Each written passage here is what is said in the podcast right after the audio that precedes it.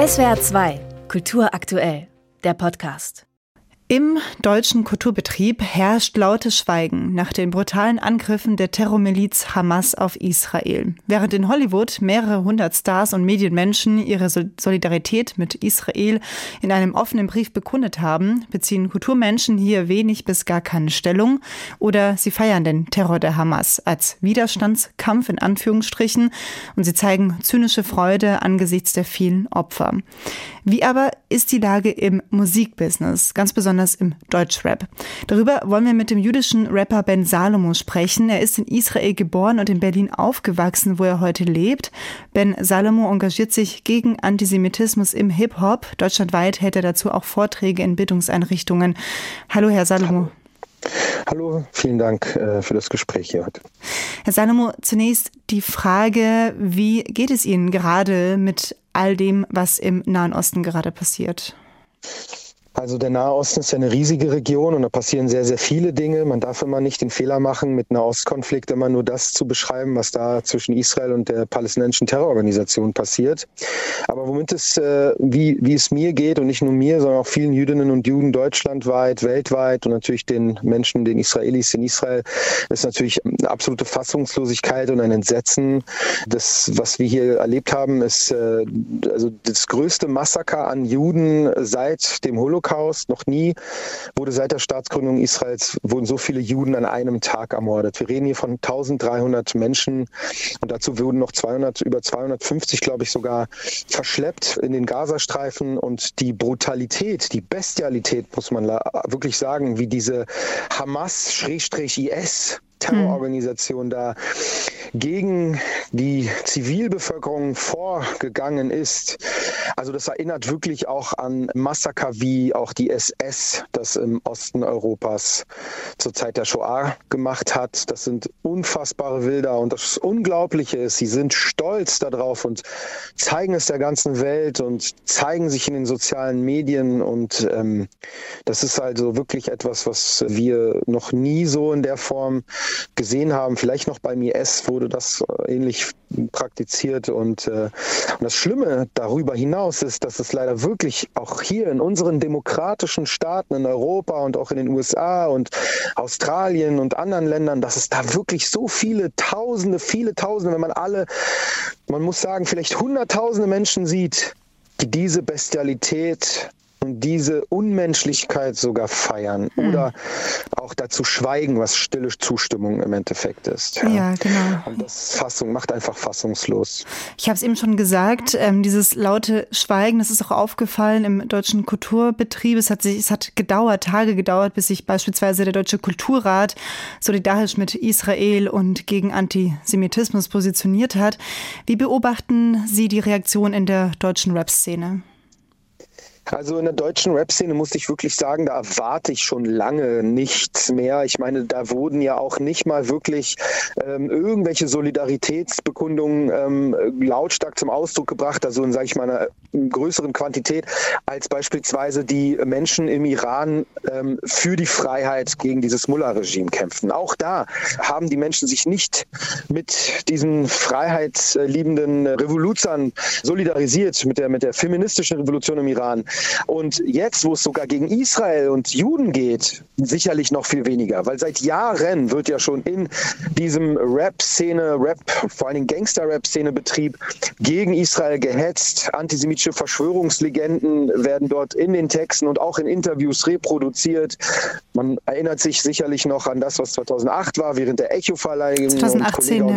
2018, genau. Während der Echo-Verleihung Kollega und Farid Beng. Und das ist nur die Spitze des Eisbergs. Es gibt noch viele weitere die auch eben mit solchen Rap-Texten oder auch solchen Aussagen in äh, Interviews auffällig geworden sind oder auch in ihren sozialen Netzwerken. Da darf man, muss man leider so sagen, nichts von den Leuten erwarten. Ihre Stille dazu ist nicht Desinteresse ist Zustimmung.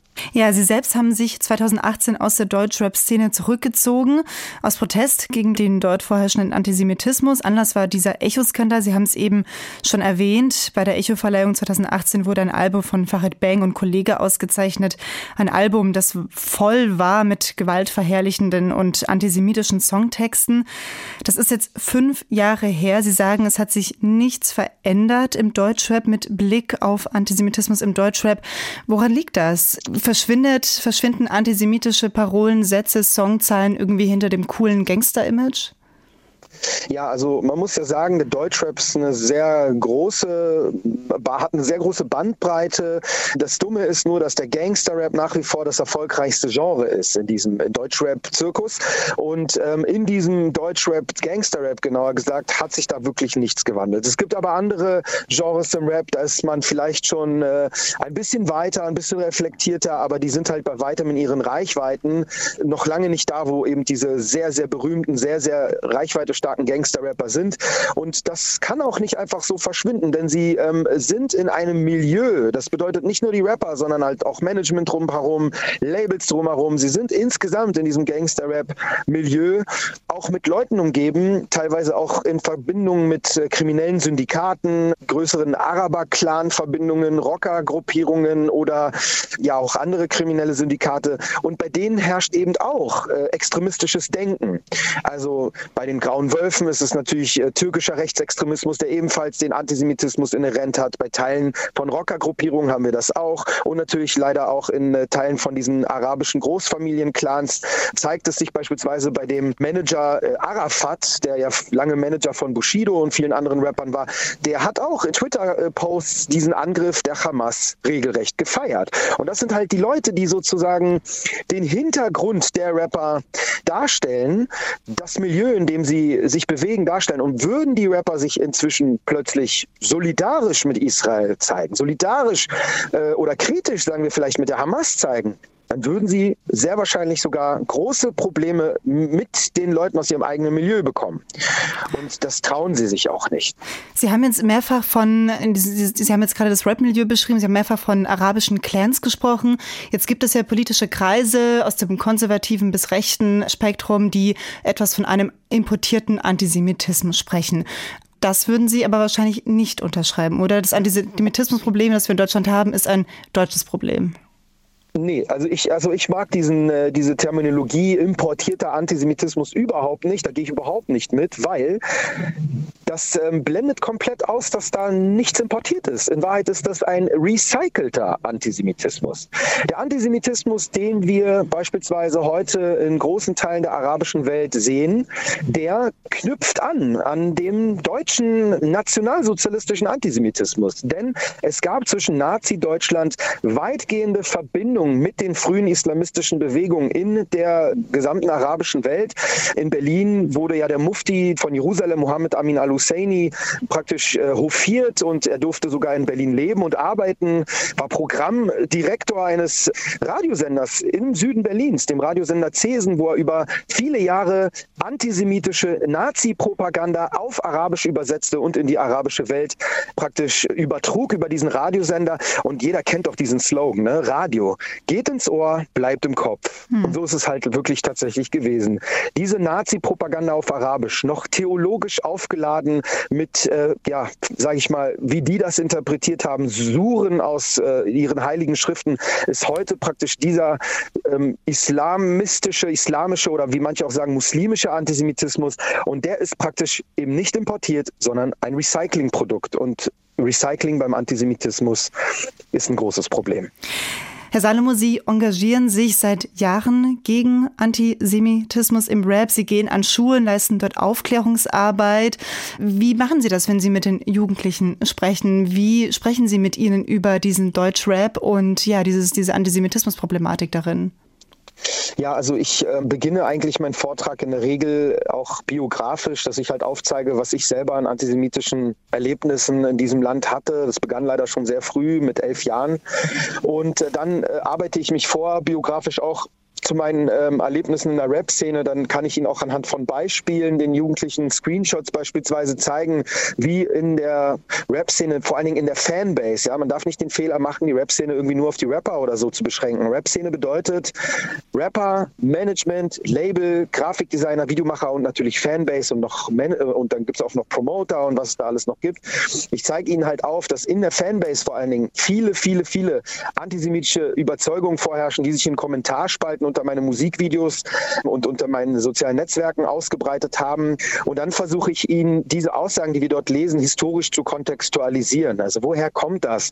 Wieso sehen wir beispielsweise, dass manche dieser Rapper auch mit islamistischen Aussagen in ihren Songtexten oder auch Musikvideos bildsprachlich arbeiten? Wieso gibt es Manager hier in der Deutschrap-Szene, super erfolgreiche Leute, Manager der erfolgreichsten Bands in Deutschland? Es gibt äh, Deutschrap-Manager, die beispielsweise sich eben Gesichter von Terrorchefs äh, auf den Körper tätowieren. Da gibt es einen sehr, sehr bekannten, der hat sich sogar ganz öffentlich ja, äh, das Ding auf den Handrücken tätowieren lassen, den Chef der Terrororganisation Hisbollah. Ne? Und wenn man da so ein bisschen recherchiert, sieht man, zeige ich auch den Schülerinnen und Schülern, die Hisbollah, die macht tatsächlich im Libanon den Hitlergruß. Ne? Und da gibt es auch Aufnahmen von anderen Terrororganisationen, die das machen. Und fast alle diese Terrororganisationen in der Region werden dann auch vom islamistischen Regime im Iran aufgebaut, finanziert und ausgebildet und mit Waffen ausgerüstet. Und ähm, das alles ist halt ein riesengroßer Komplex, der eng miteinander verflochten ist und anhand dieser historischen Verstrickung auch, der aufzeigen kann, also dass eben diese frühen islamistischen Bewegungen mit den Nationalsozialisten alliiert waren. Da beginnen die Jugendlichen das allererste Mal das Bild im größeren Ganzen zu sehen und nicht eben nur sehr vereinzelt, bruchstückhaft Puzzlestücke, die so miteinander noch kein größeres Bild ergeben. Und das Feedback ist sehr gut und ich erlebe insgesamt, dass dieser Vortrag und diese Arbeit sehr wirkungsvoll ist, aber gleichzeitig wirbelt es auch immer wieder Staub auf, denn es gibt immer wieder auch Schulen, erlebe ich immer wieder circa 20 Prozent, wo Lehrer oder auch Schüler, Schülerinnen und Schüler antisemitische Propaganda dann während meines Vortrags reproduzieren. Mhm. Und ändert sich Ihre Arbeit? Hat sie sich jetzt sozusagen seit dem Wochenende schon irgendwie geändert? Sie haben mir im Vorgespräch erzählt, dass Sie heute erst wieder zwei Vorträge hatten. Merken Sie da schon was, dass Sie jetzt anders nochmal dieses Thema eben aufarbeiten müssen? Ja, also schon in der ersten Woche nach diesem barbarischen äh, Anschlag und dem Krieg, den eigentlich die Hamas Israel jetzt eigentlich aufgezwungen hat, hatte ich schon Vorträge in in, Brandenburg, ähm, gemeinsam mit auch der Friedrich-Naumann-Stiftung, die mich immer viel begleitet und auch der DIG. Und äh, ja, da haben wir schon gemerkt, dass ich den Vortrag so ein wenig anpassen muss, denn äh, unter dem Eindruck der Bilder, die dann natürlich überall weltweit und auch bei den Schülerinnen durchaus durch die sozialen Netzwerke kursieren, machte das halt einfach nötig, dass man versucht, das insgesamt zu kontextualisieren und den Jugendlichen die Fragen, die sie natürlich im Kopf haben, irgendwas, eine Antwort zu geben. Und anhand von medial, von Quellen und so weiter kann ich halt ihnen aufzeigen, dass dieser Hass eben nicht im luftleeren Raum entsteht. Diese Kinder in den palästinensischen Gebieten, die jetzt erwachsene Mörder wurden, ja, die haben halt eben vor zehn Jahren schon durch Schulbücher und schon in den Kindergärten, muss man leider sagen, das kann man dann doch belegen, wurden sie schon von klein auf mit frühkindlicher Hasserziehung indoktriniert. Teilweise mit Schulbüchern eben, die halt auch von ähm, europäischen und deutschen Steuergeldern finanziert wurden. Denn äh, diese Bücher, diese Schulbücher werden in den den UNRWA-Schulen, also einer UN-Organisation, von der palästinensischen Autonomiebehörde herausgegeben. Und diese UNRWA-Schulen werden aber halt auch von Deutschland als Geldgeber Nummer eins eben finanziert. Und das sind halt Kontexte, die man verstehen muss, um zu begreifen, wie dieser Hass eigentlich und diese Brutalität und Bestialität und Unmenschlichkeit bei den Menschen überhaupt aufgezogen und erschaffen wird. Und das äh, hat ganz gut auf viele Jugendliche eingewirkt und das müssen wir halt deutschlandweit machen, dass man das überhaupt besser versteht, wie das entsteht. Der Rapper Ben Salomo, er engagiert sich gegen Antisemitismus, insbesondere gegen Antisemitismus in der Hip-Hop-Szene. Heute Abend ist er auch live bei der Aufnahme des Podcasts Kunst und Quer dabei. Thema ist, wie jüdisch sein die eigene Kunst prägt. Das ist eine Veranstaltung des Vereins Kulturregion Stuttgart. Und die fertige Podcast-Folge kann man ab dem 2. November auf der Homepage des Vereins und überall, wo es Podcasts gibt, hören. Ben Salomo, danke Ihnen für das Gespräch. Vielen Dank. Dankeschön. SWR 2 Kultur aktuell. Überall, wo es Podcasts gibt.